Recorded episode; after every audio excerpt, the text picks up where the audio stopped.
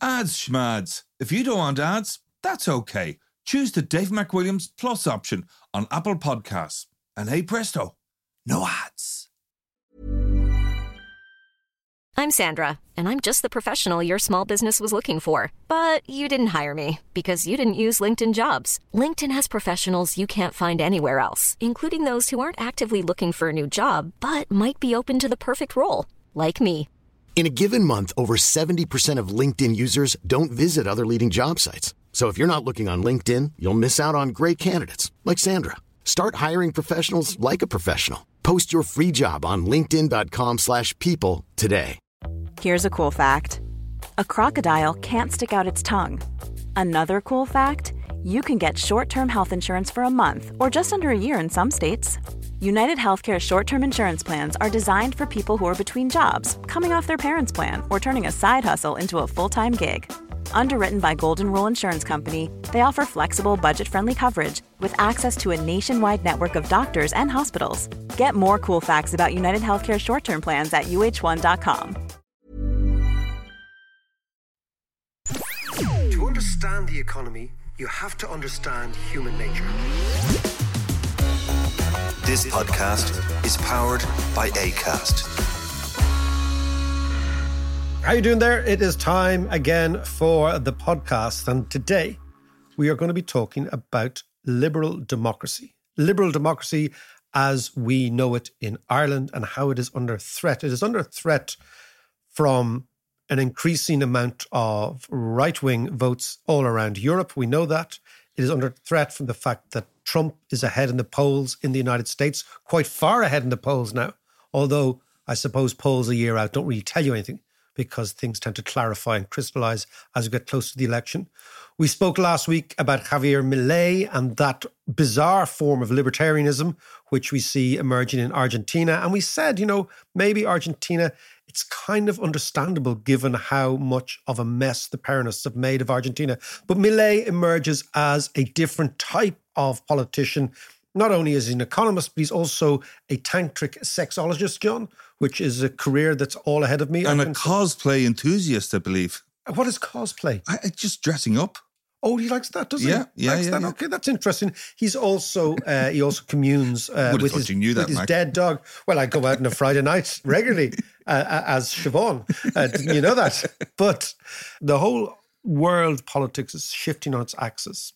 And then one thing that I believe is not necessarily being discussed enough or analyzed enough is the role of Israel in this firmament. Oh. So if you think, right, that Hamas is an adjunct of Iran Yeah, okay. and Iran is an adjunct of Russia and Russia is a client state of China. All of these players have an interest in undermining Western values, Western democracies, the West. Mm. So Russia is fighting a war in Ukraine in order to destabilize the European Union. That's the Yeah. end game. China is supporting Russia because it doesn't need to do anything because Russia's doing its dirty work. Russia supports Iran. Iran supports Russia. All those Iranian drones that have been shot down in Ukraine are Iranian. Yeah, And Iran, of course, supports Hezbollah and Hamas. yeah. And what they are doing is they are constantly ratcheting up pressure on a variety of fronts against our crowd, which is the European Union and the United States, Mm. who are conjoined by history, by politics, by culture, and by this attachment to this notion of democracy, however flawed it may well be. And underpinning all that is the notion of elections and democratic change, right? Mm-hmm. But Iran ain't into democratic change. No. Russia ain't into democratic change. China ain't into democratic change. So there's actually a serious, serious new Cold War evolving. So where's this headed to? Well, well, well, I tell you what interests me. There's many things of the Israeli-Palestinian conflict that fascinate me. We've had very, very good feedback across a whole lot of things on those series we did on Israel and Yes. Palestine. Yeah, yeah, we yeah. will come back to it. But here's the here's the thing. In Israel and Palestine, there's a variety of choices, right? One is the Palestinians need to make a decision as to whether or not their mandate is to refuse the Jews to have a state, or is it to build up their own state?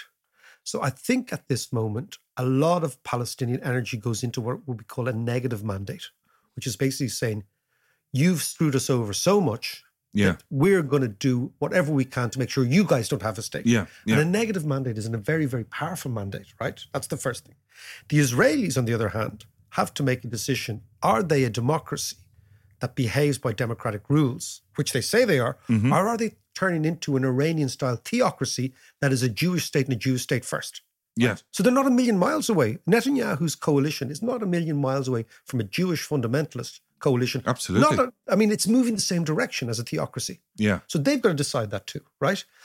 But it's the American unconditional support of Israel that I think will in the future be questioned because it threatens the Western status quo. Because what the Russians, the Iranians, the Chinese have figured out is that Israel is, we spoke about it before, the wedge issue Yeah. that divides Europe from America, right?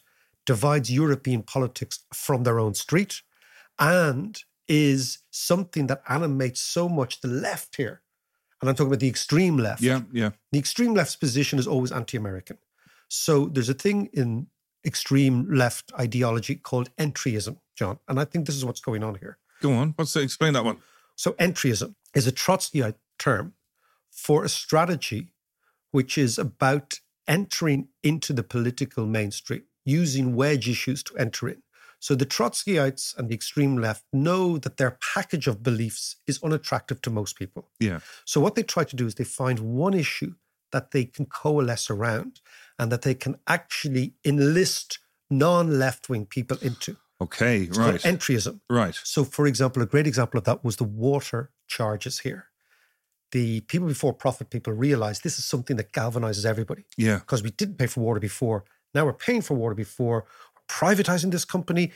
That means our water that we've never paid for before is going to go to these guys. They're going to privatize it. It's going to go to shareholders. Yeah. Everybody said no. Yeah. But the left understood that this was an issue that they could own. And if they owned it, they could prize a gap in the mainstream and they could get followers. So that's called entryism. So they So picked this idea. and, and similarly now the the whole idea of immigration. Immigration is exactly the same thing. It's, it- but but the, the left cannot, because the left is an internationalist ideology, it cannot be seen to be anti-immigrant, right? So they've got to figure out, they're going to figure out a way in there, Okay, right? okay. But Palestine is a classic win-win situation Mm. because nobody in their right mind thinks that bombing civilians from an Apache helicopter when those civilians don't have any air defenses, they don't have any defenses. Yeah. They don't have any mechanized infantry. They have nothing. They've no army They've no army. yeah. They've no army. They've, they've no heavy machinery. They've nothing. But to come back to my overall point, Israel has the potential to be the hill upon which the American liberal order collapses because the wedge has been driven between America and Europe.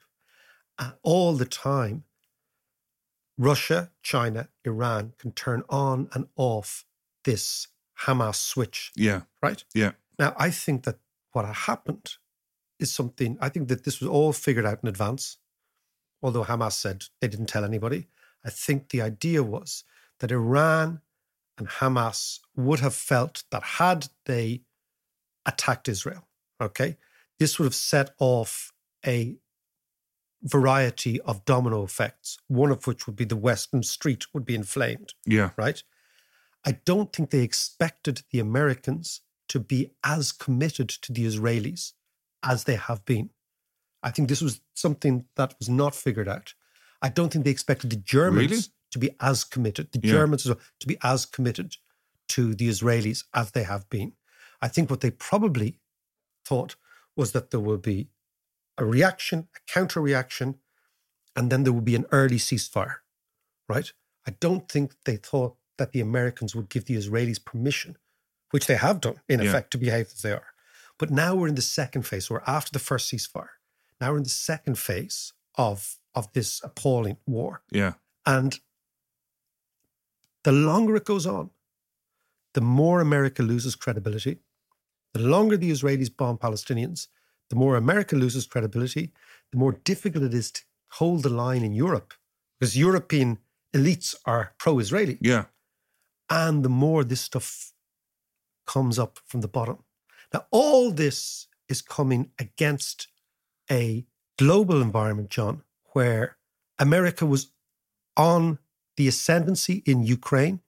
Nobody expected the Europeans to actually behave in a unified fashion as we have done against Russia. Yeah. yeah. Nobody expected the Europeans to be able to wean themselves off Russian gas. Nobody expected the Europeans to be as united. But now they're atrophying. And as you said to me, Biden seems to have got into bed with Netanyahu in a way in which he can't move. Yes. Yeah, Right? yeah, yeah. He can't move. But the interesting thing, as I was saying before as well, just before we we, we were having a long discussion, by the way, before we came We on, we were having now, a long discussion about pigs, super pigs. John is obsessed with the super pig the invasion of super pigs. the invasions of- For- and other stuff. no, but Usually it's music, but it wasn't music today. but it was also the fact that if Trump gets in next year, he has a massive problem with Netanyahu. So the whole policy and attitude towards Israel may change if Trump gets in. Well, well, I mean, it would be amazing if the Americans changed their policy on Israel, right? So see, Trump is, But- is has formed. there. And the thing is, the thing is, Netanyahu will be gone next year. I think there's very much the Israeli. All the polls are saying that people want him out. But but that's the thing with you know it's a little bit like Zelensky. There there was rumblings of changing Zelensky as well, but these things don't really happen in the middle of a conflict. so yeah, so so but once this conflict is over, and it will. I mean, But look, it could we, drag on we, for we know forever. that the two-state solution is the only way, but we know the two-state solution is based on one, the Israelis choosing to be a liberal democracy and not a theocracy. Number Yeah. one, yeah, okay, and number two, on the Palestinians shifting as a long-term objective from a negative mandate to a positive mandate, to accepting, look, the Israelis aren't going anywhere. Mm. There's 7 million of them, there's 7 million of us. yeah, yeah. That's the deal, right? That ain't going to change, Yeah. right? But my point is that the legitimacy of our system, the legitimacy of Western liberalism, stems from unity around certain issues. And that unity is atrophying, and it's atrophying because of Gaza. And I think this is a much bigger play that's going on, and this is going to be the long term ramifications. But Mark, here's a question for you. You know, there's been a, a- huge shift over the last ten to fifteen years. Yeah. and a political shift, I mean. And how much of that is related to the whole change in globalization, the pandemic as well, which was a, a huge economic shock, and also even stretching back to 2008. Oh, 2008 is still very much alive because the reaction to 2008 was austerity.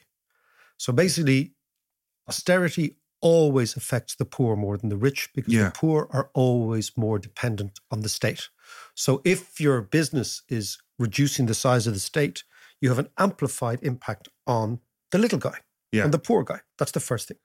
The second thing is the monetary policy reaction was so if you think about economics, there's fiscal and monetary policy. There's two two arms. Yeah. I always I always look at it it's like a two armed boxer, right? Yeah, You go yeah. you go into the ring with both of your arms ready to punch, right? If you impose austerity, so you tighten fiscal policy, you affect the poor more. Mm. But if you try to offset that with what they call a loose monetary policy, which is low interest rates, what you do is you reward the owners of assets more, Yes. right? So what you have is this bizarre situation where the owners of assets became profoundly enriched by policy. And who owns assets? Rich people. Yeah. That's why they're rich. They own shit, right? The dependence on the state, the poorer people become totally and utterly dislocated by austerity. So you get inequality. So that's the background noise. And of course, inequality is the absolute fertilizer for radicalism, right? Yes. And yeah. the radicalism we saw in this part of the world or across the water was Brexit, and there was Trump, then it's all these various movements that we're seeing now Mm. bubbling up under the surface. So you're absolutely right. Had the reaction to 2008 been different, a lot of the legitimate grievances would not necessarily have been there, but they are there. Mm. And then you superimpose upon this geostrategic problems, Russia deciding after 2008, you know what, that democracy stuff, we're not part of that game. Yes. That G8 stuff, that's not really our stuff. Yeah. China under Xi, which we're going to talk to Eric about, deciding being part of that Western democracy, that's not part of our game Yeah, at all. yeah, yeah. So you get all this change. And then, of course, you have what was referred to as the global south moving, whether it's in Argentina or Brazil or South Africa or Indonesia or any of the big players, basically vacillating between various different types of politics. Yeah. So you're absolutely right. 2008 is a, is a huge moment. And even further back is the fall of the Berlin Wall, which begins the Yes, process yeah, whereby people believe liberal democracy is the way forward. So let's tease out these things with, as I said, it's like the Reith lectures. It's the Eric Lonergan lectures. It's part three. You know, the Reith lectures are these kind of big brainy people in the BBC Yeah, yeah, who do yeah, these things, yeah, you know, yeah. so it's, no, we're going to talk about this, right? So this, this is our version of the Reith lectures. It's the Eric Lonergan series. It's the third part, the last part. And we're going to talk about, is there a link between liberal democracy as understood since the fall of the Berlin Wall and prosperity as experienced between 1990 and let's say now in many parts of the world. If there is, and we're going into a world of illiberal democracy, of much more autocratic systems across the world, then will the price of that be a lack of prosperity and the economy, the global economy going backwards? So, big questions. Let's go to London and ask a big brain all about them. So, this is part three of our series with Eric Lonergan. And I hope you enjoyed the last two parts. I found them absolutely fascinating. On Patreon, people are coming back and saying they were fascinating. Likewise on Twitter. So, we're getting a very good sense that people have enjoyed this. The third issue here is a really big one it's freedom, democracy, and prosperity. Is there a link? And if there is a link, what does the future hold? Eric, great to see you again. How are you? You probably you're sick of me at this stage. Not at all. Far from it. I'm nearly as excited as you are. Hesitate to suggest even, maybe even more. it's steady on. Exactly, exactly. There, you know, there's, there's, there's, there's fellas get excited by football, and fellas get excited by, we get excited by f- prosperity and freedom and thinking, okay, Eric, give me your sense, right? We're, we're going into an electoral cycle. Of course, the big one is the United States, but there's many others. And it is, for the first time in a long time, a choice between people who believe in democracy and institutions and liberty and liberalism and people who don't. And the people who don't are not so much in the ascendancy, but they're neck and neck in major countries. We could well have by the end of this year a President Trump. We had Ed Luce a couple of weeks ago telling us, well, look, Trump has told you what he's going to do when he gets in. And a lot of things, what he's going to do is retribution, revenge, using the state against Yeah. his enemies. We've heard that before, and I don't like the sound of it, but we've heard it before. So explain to me this link that we're going to explore between freedom, liberalism, and economic prosperity. Yeah, so the, the, a bit of historical context will help us here. If we think in terms of what conventional wisdom was in sort of political organization, economic organization 30 years ago, you've just completed, or you completed earlier this year, the Grand Tour of Europe. I was reflecting on a lot of these matters as I listened to your uh, dulcet tones coming through on the podcast. Um, now, one of the conventional wisdoms at the time was that the end of the Cold War was not just a victory to capitalist free markets, i.e., that economic freedom gave us greater prosperity. There was also a conventional wisdom that hand in hand with that was democracy.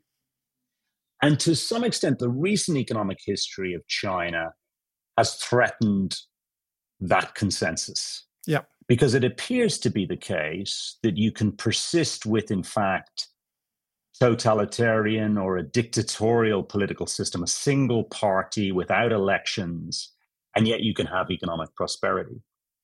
Now, I think in the last three, four, five years, that conviction may start to be questioned. And that issue in China may, in fact, be coming to a head. And there's there's a host of reasons why I think that issue is worth exploring.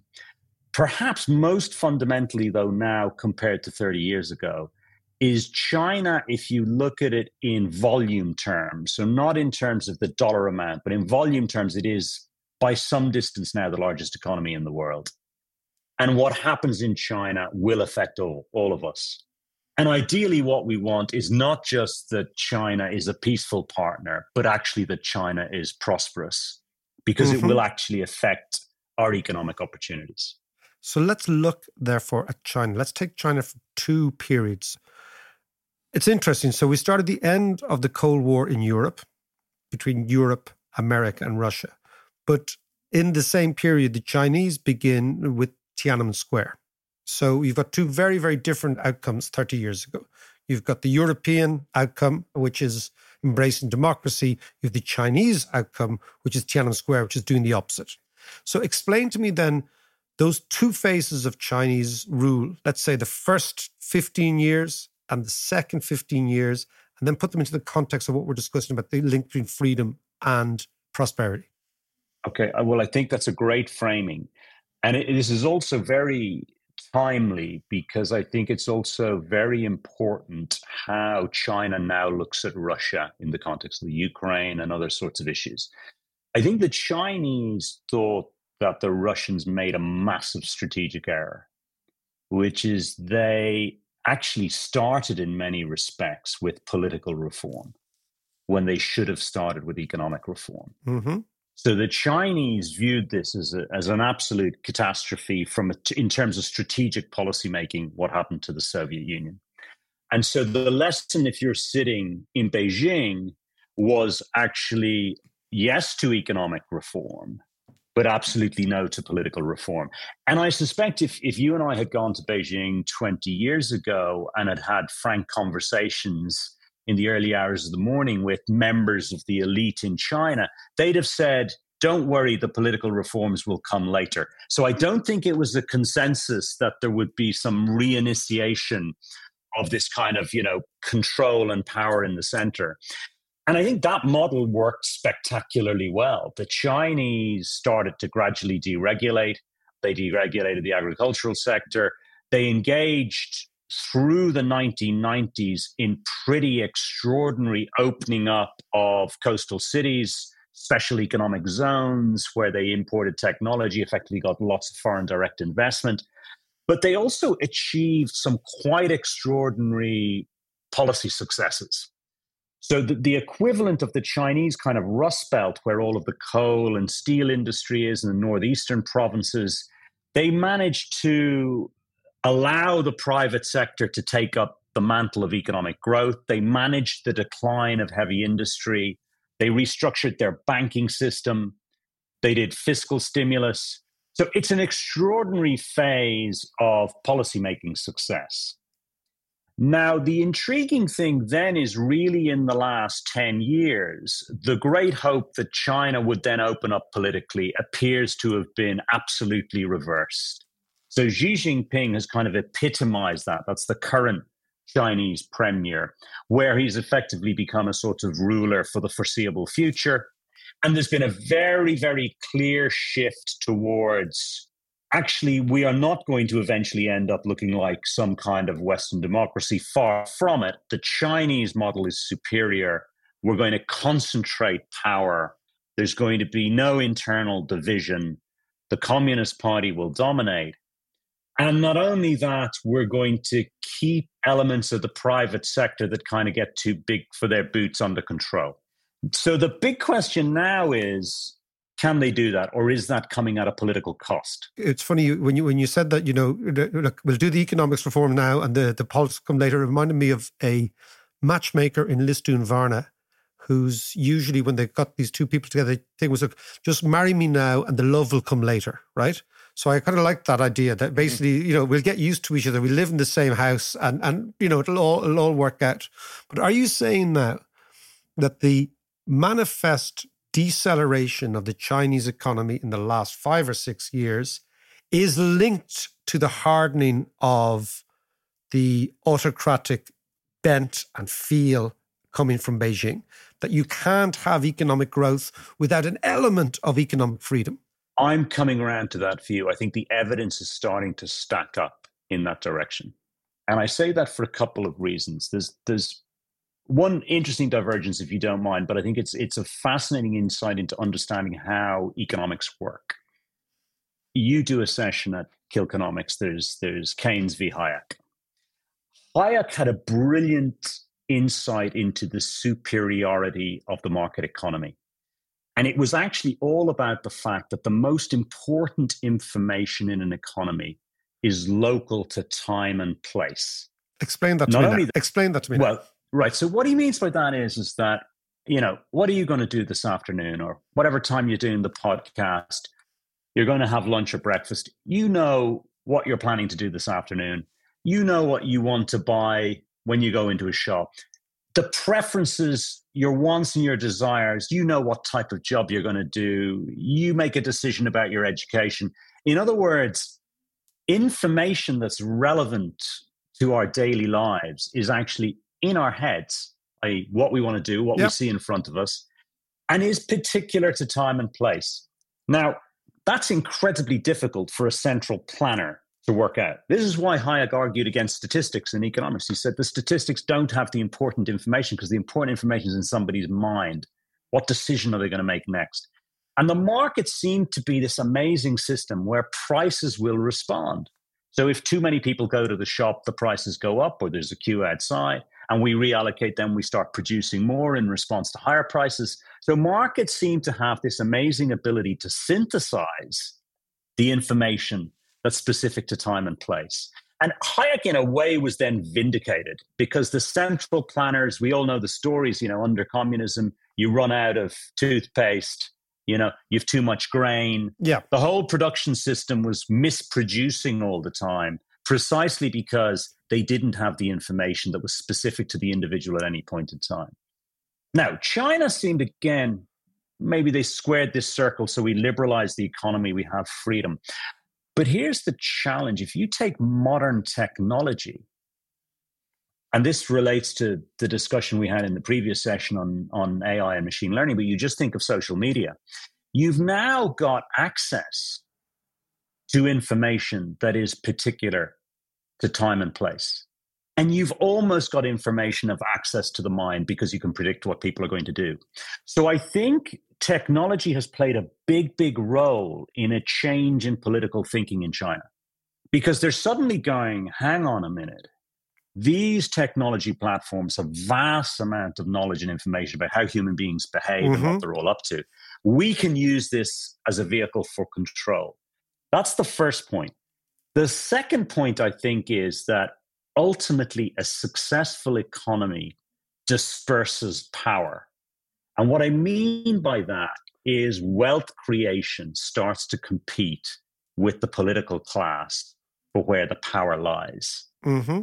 And you see this even in America. You see, I think it's very interesting, like the whole issue of campaign finance. I mean, American politics is a battle you know, with various parts of the capitalist system fighting with each other, whether they're pro or anti Trump. But the key point, the really the key message here is that if you're operating a political system with a social hierarchy where I'm head of the Communist Party, I'm in charge, we, the Politburo, set the rules that are implemented across the country.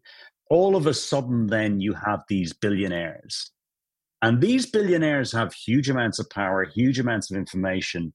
And not only that, how do they interact with your political class? Do they start paying you to grant them opportunities and projects? Of course, of course they do. Et of course they do. That's how they behave. Now, that's the kind of hypothesis. And this could, in part, explain why there's been a change in thinking. They're terrified by the power that technology holds, but they see it as an opportunity to use the technology to control people and at the same time, they're threatened by the emergence of these other sources of political power from within a successful capitalist system. And I, what it looks appears to be the case is they've tightened the reins. They're putting pressure. They're downsizing. You know, you heard the famous case of Alibaba. They don't want to have these hugely successful, high-profile billionaires going around saying what they think they should be done. They want to keep put them back in their box. They're clamping down on the profits and the success of areas of the technology sector. They're concentrating power. And I think one of the big dangers with that is that climate of fear, conservatism comes with a very significant cost, which is you're unwilling to tackle risky, innovative economic problems. And I think we're starting to see evidence that a China that was extraordinary at solving problems has, has become a China that's actually unable to solve some quite obvious problems that it's confronting. And and it's because you would see not not just not exclusively, but part of the problem is this sort of command and control structure that they're trying to put in, which in a way takes away the sovereignty of the average individual to try and fix things for themselves. And it's that sort of it's you know if you're kind of re Sovietizing the Chinese system in order to ingrain the Politburo, what you gain in power, you lose in inquiry and curiosity. And it's the inquiry and curiosity that drives the economy. And that's what they liberated 20 years ago. And that's what they're now clamping down on. That's exactly right. And, and as you know, it's that creativity and idea generation that's important at every level in an economic system because it's also important in policy. If you look at the 1990s, their policy solutions were incredibly creative and innovative. Let me give you an example. If you look at Hong Kong, one country, two systems, genius, very creative solution where you can continue to live as Hong Kong, but you'll stay under the umbrella of a single country, but we can have two different systems. And the cleverness of that at the time was what a brilliant message to the Taiwanese. Yeah. So it was have no fear because China's creative. We come up with solutions. If we can have one country, two systems, why can't we have one country, three systems? What's happened? They've reversed. And now what's happened actually is no, we no longer have the creativity of one country, two systems. It's one country, one system.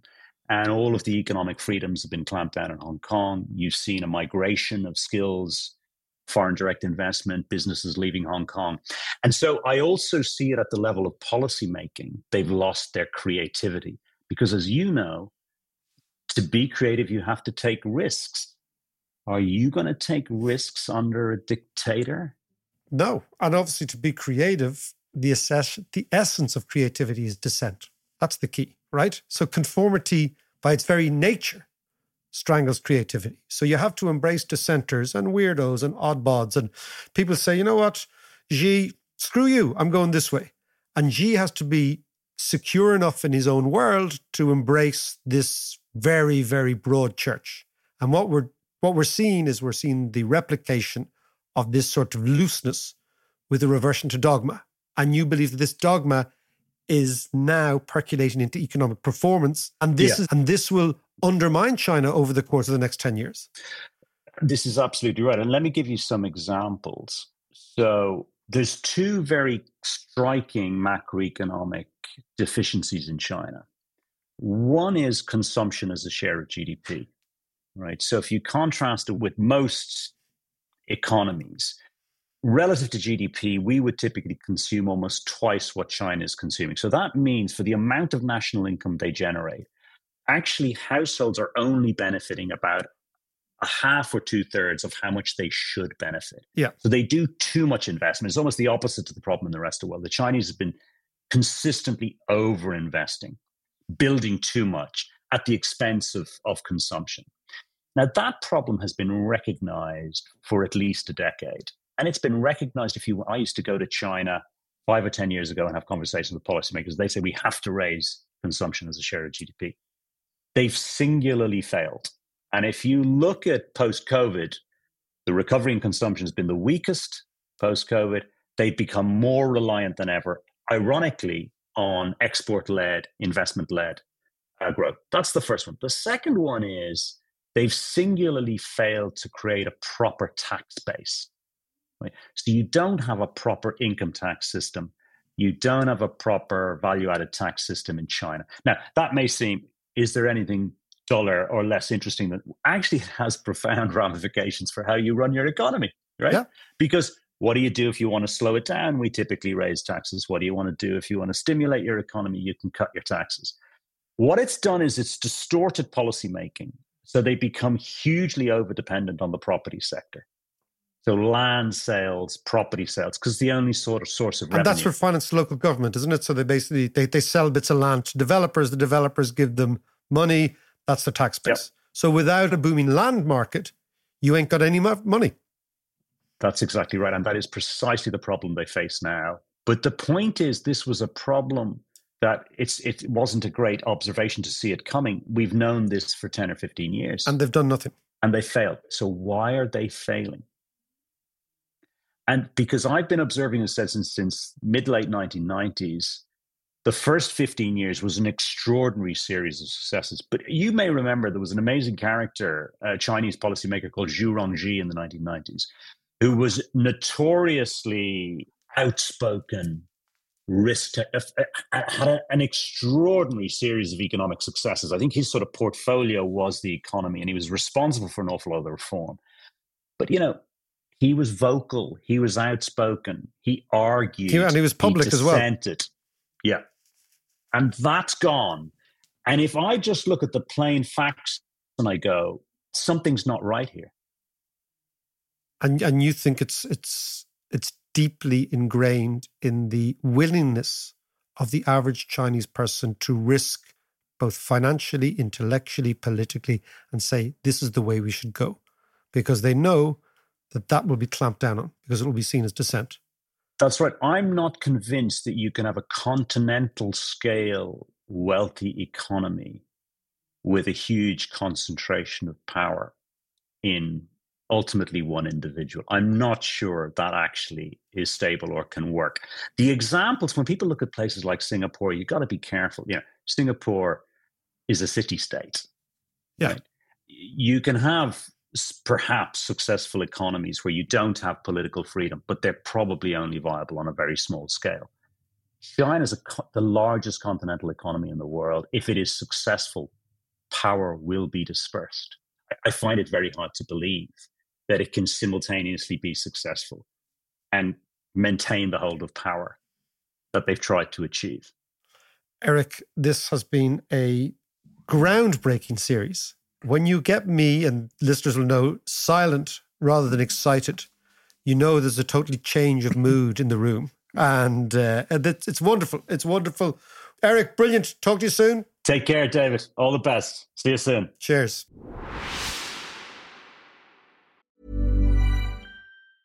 It's that time of the year. Your vacation is coming up. You can already hear the beach waves, feel the warm breeze relax, and think about work. You really, really want it all to work out while you're away. Monday.com gives you and the team that peace of mind. When all work is on one platform and everyone's in sync, things just flow wherever you are. Tap the banner to go to Monday.com. Millions of people have lost weight with personalized plans from Noom, like Evan, who can't stand salads and still lost 50 pounds. Salads, generally, for most people, are the easy button, right? For me, that wasn't an option. I never really was a salad guy. That's just not who I am. But Noom worked for me. Get your personalized plan today at Noom.com. Real Noom user compensated to provide their story. In four weeks, the typical Noom user can expect to lose one to two pounds per week. Individual results may vary. Quality sleep is essential. That's why the Sleep Number Smart Bed is designed for your ever evolving sleep needs. Need a bed that's firmer or softer on either side? Helps you sleep at a comfortable temperature? Sleep Number Smart Beds let you individualize your comfort so you sleep better together. JD Power ranks Sleep Number number 1 in customer satisfaction with mattresses purchased in-store. And now, save 50% on the Sleep Number limited edition Smart Bed for a limited time. For JD Power 2023 award information, visit jdpower.com/awards. Only at a Sleep Number store or sleepnumber.com.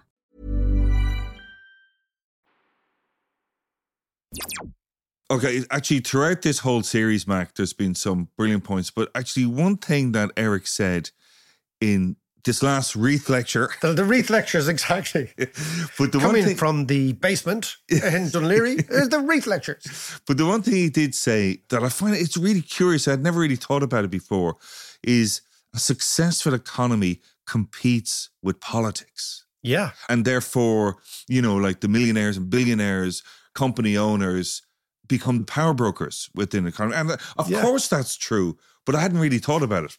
Well, it's yeah, it is true, it's also like I always think that every billionaire is a policy failure, right? Right. That having Go on. bi- well, having billionaires is a ludicrous idea.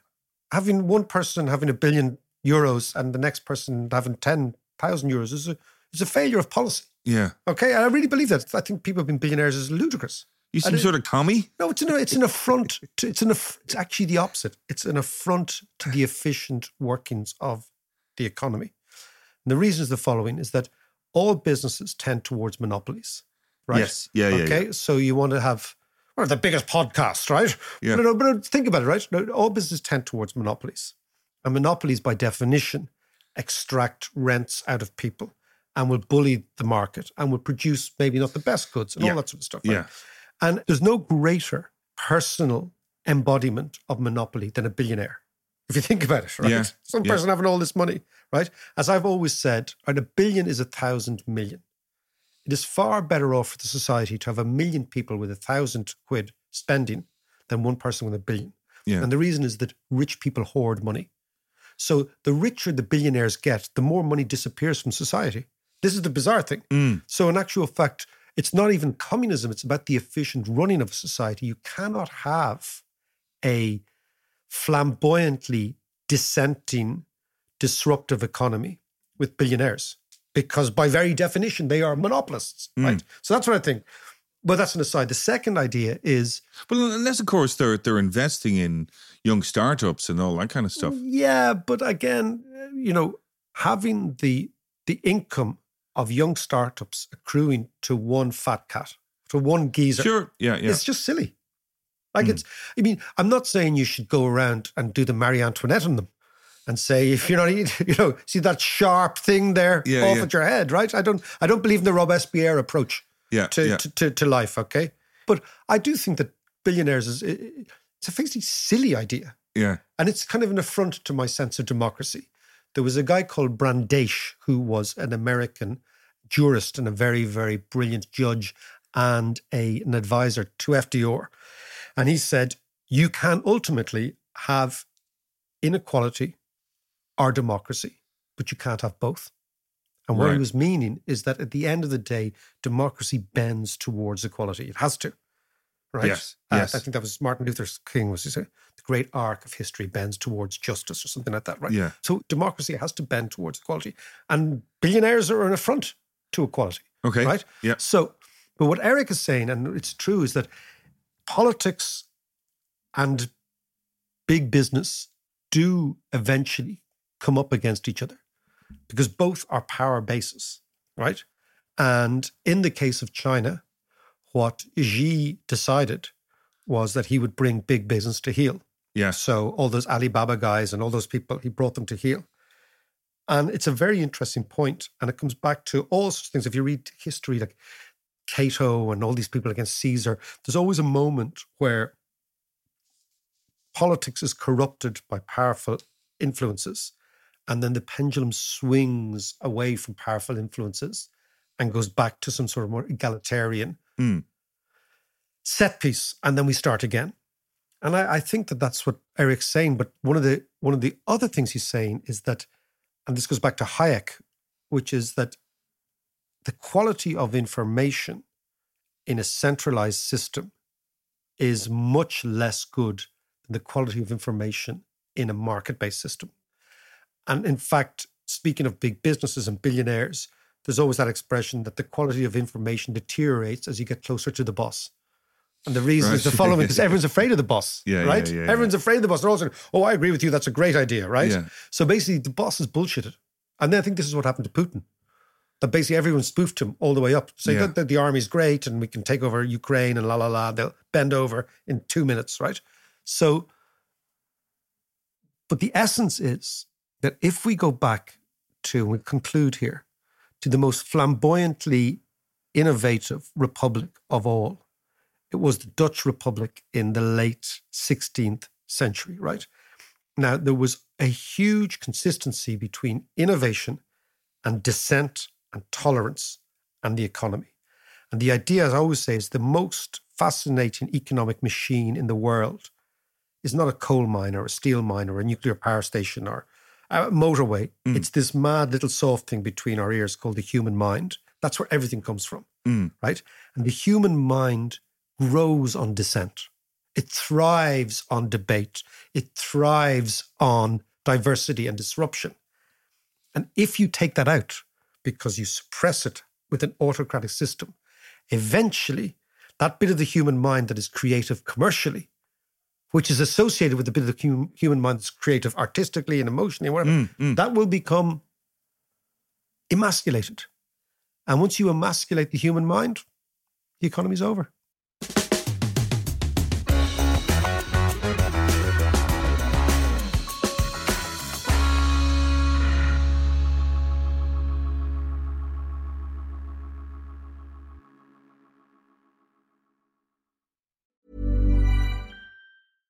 Small details are big surfaces. Tight corners are odd shapes.